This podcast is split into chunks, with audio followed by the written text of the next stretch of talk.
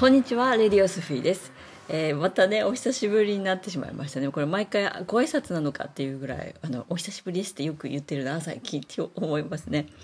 えーもうね1ヶ月ぐらい経ちましたね。前回の配信からですね。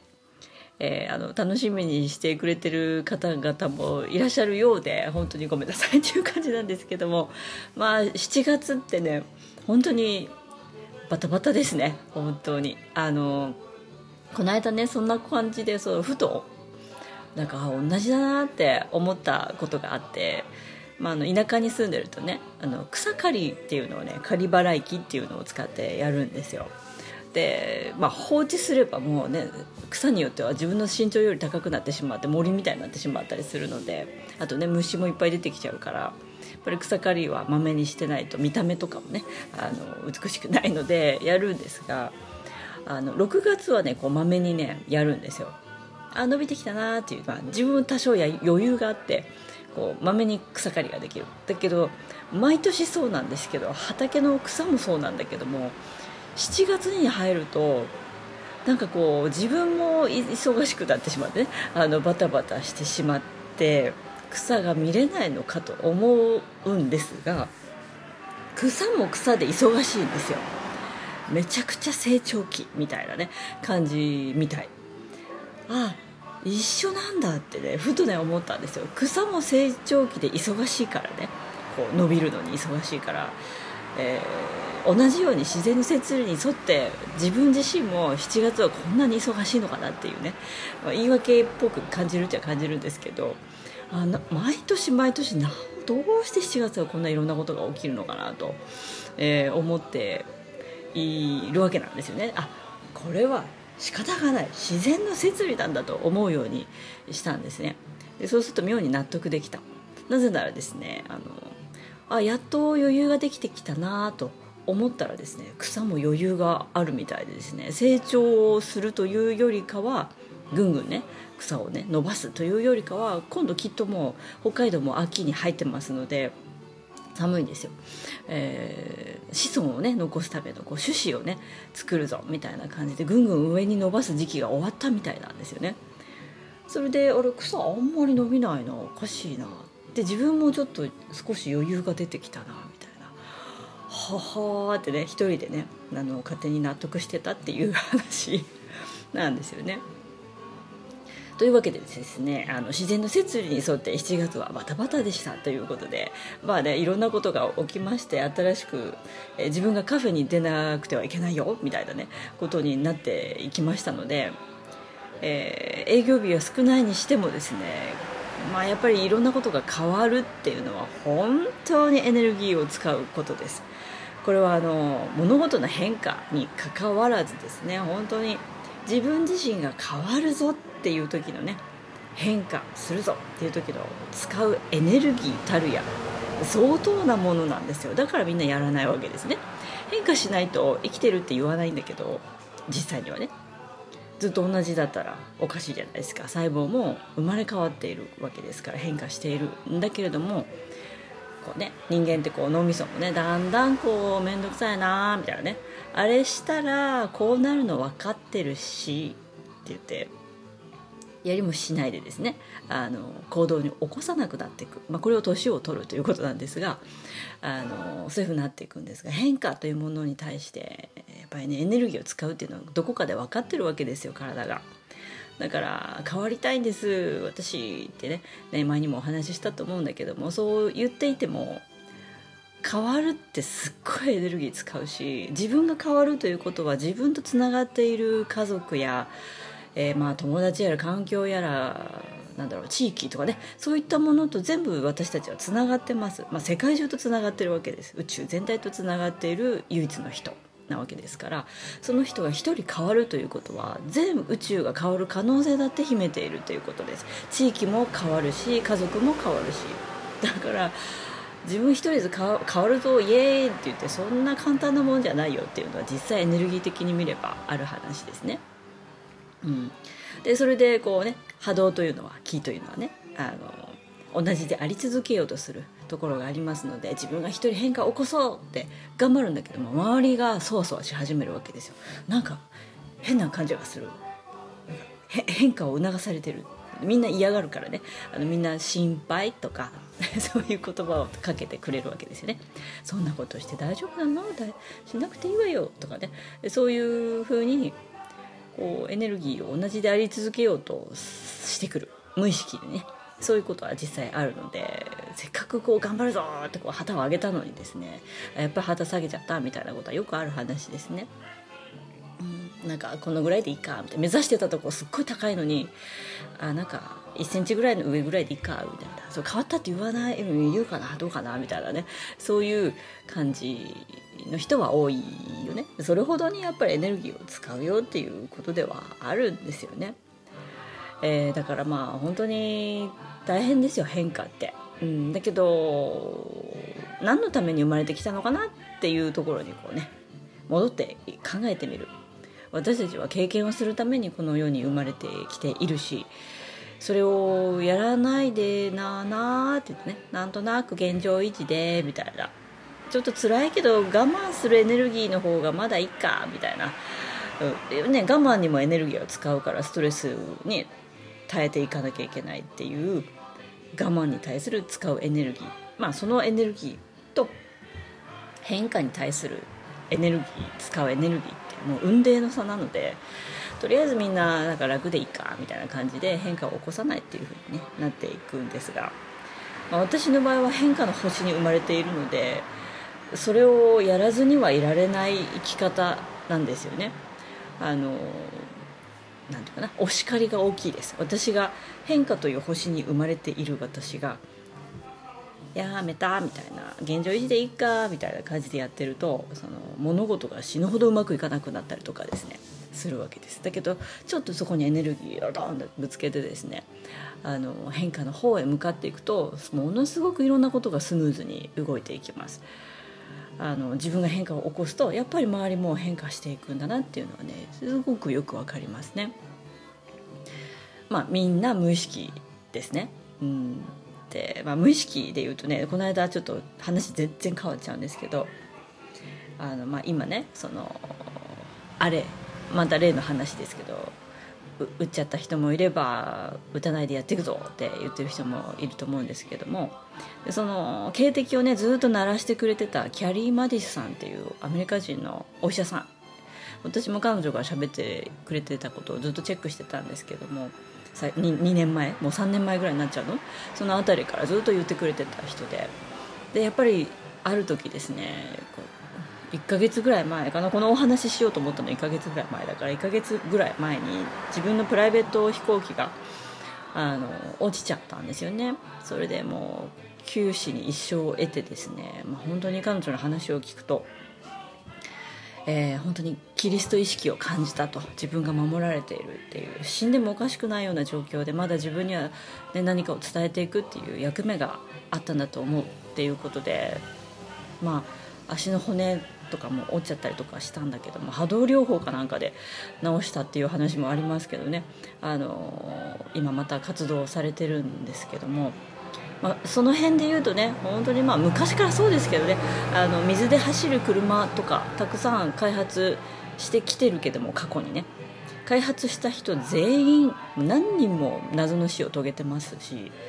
例えばあの「コロワクなんていらんねえよ」ってねそんなものは製薬会社から買いませんってえ PCR おかしいんじゃないの？って言った大統領世界中の大統領6人がみんな亡くなってますよね。そういうねそういうの陰謀論じゃなくて 普通に起きてるじゃんみたいな話なんですが今そのうちもうねもう隠せなくなってきてると思うからこのこういうふうに喋っててももしかしたらバーンされないかもしれないなっていうね真実が表に出てくる時代になってくるかもしれない。で、えー、そのキャリーさんっていうのは方はあの九死に一生を得てですねこんなことが起きたんだって話をねしてくれてたんですよね。でなんかそのお話を聞いていてうーんって思ったことがあって彼女はやっぱり良くない良くないと言っているわけですこの今の現状をね。私はもちろん良くないけれども宇宙レベル地球レベルで見ると必然の流れでしかないのかなとは実際には思ってるところがあります。100%とは言えないんだけれども。地球はやはり波動的に上昇しているのはこれは間違いないですね。物事がものすごく現実化が早くなっていたりだとかあの見える世界から見えない世界への移行っていうのをすごく感じるんですよね。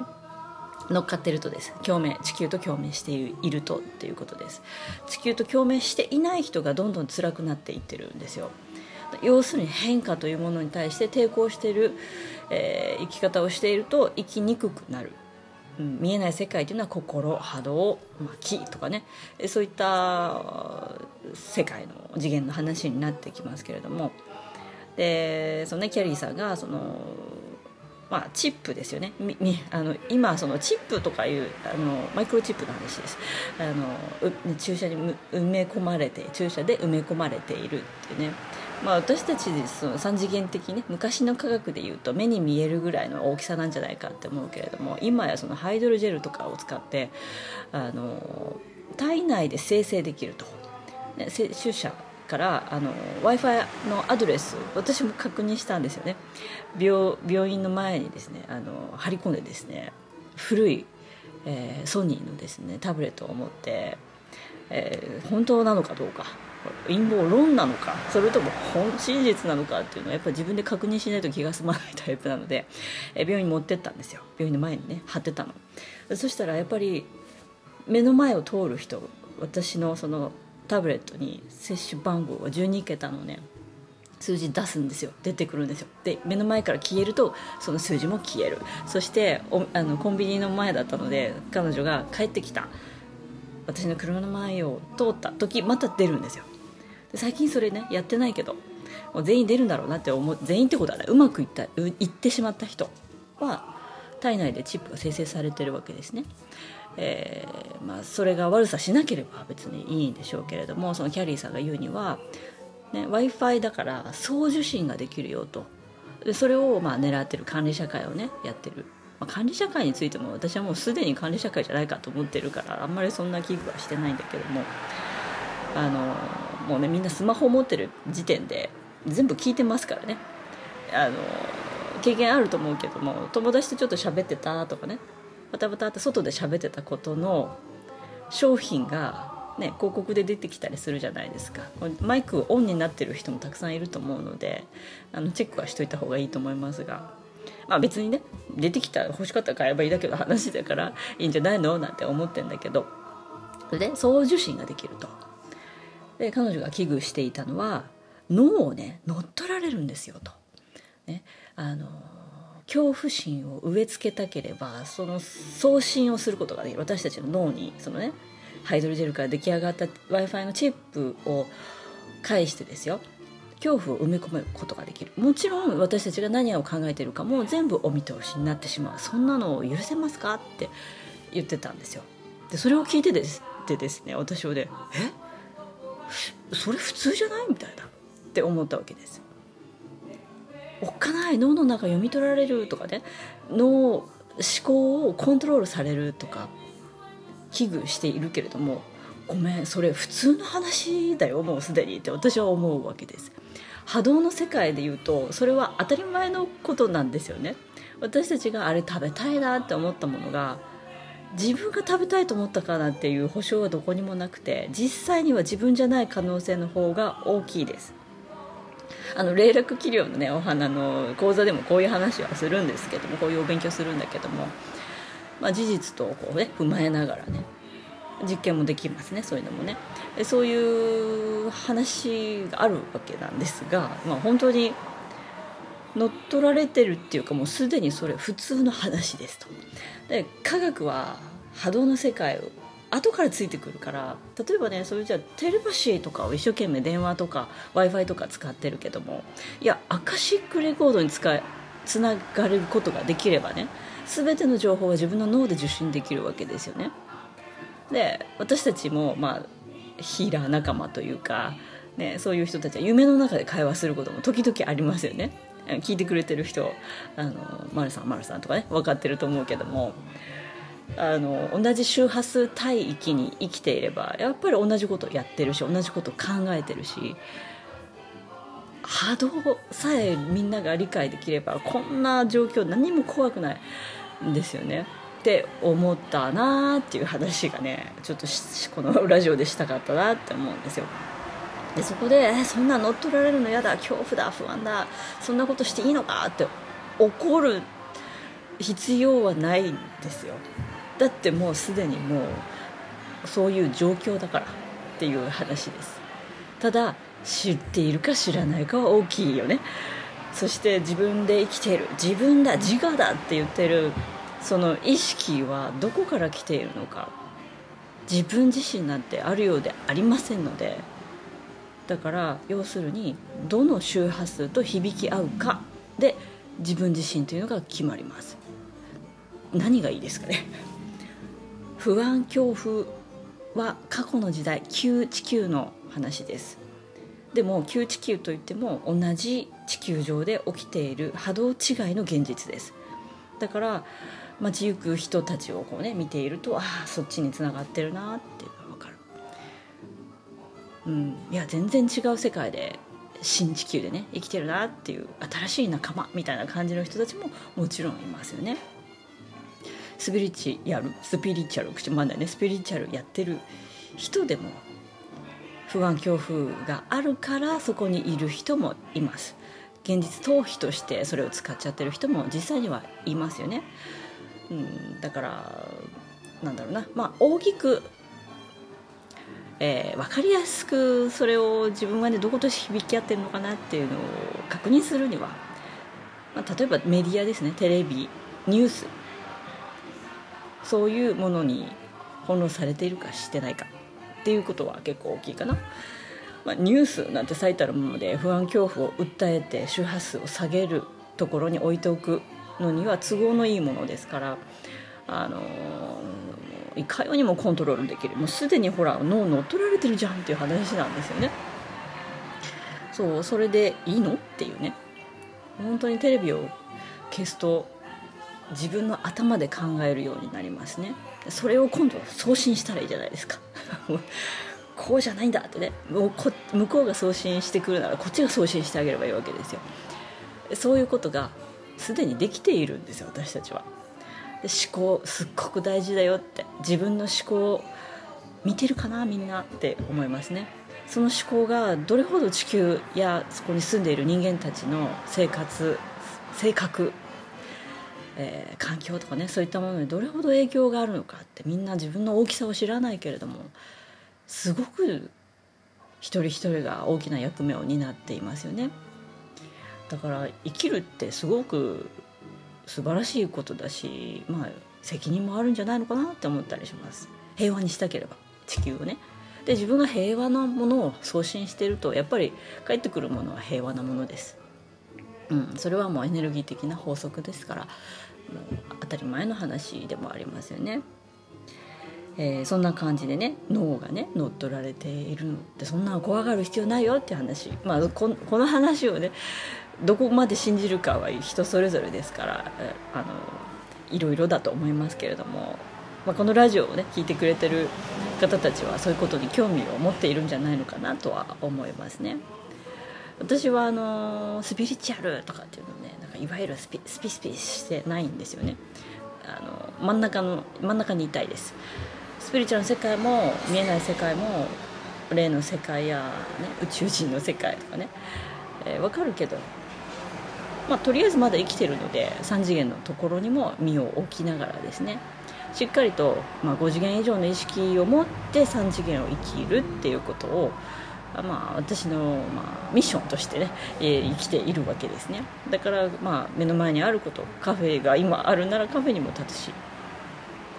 えー、地域のお手伝いがあるなら地域のお手伝いも行くし。だけれども意識は常に5次元以上にあるよっていう人間でいたいなって生きてる間はねそういうふうに思っているわけです。もしねよかったら皆さんもそういう意識を持ちながら3次元をね生きていってはいかがでしょうかということでまた、えー、配信やってみたいと思います。それではまた。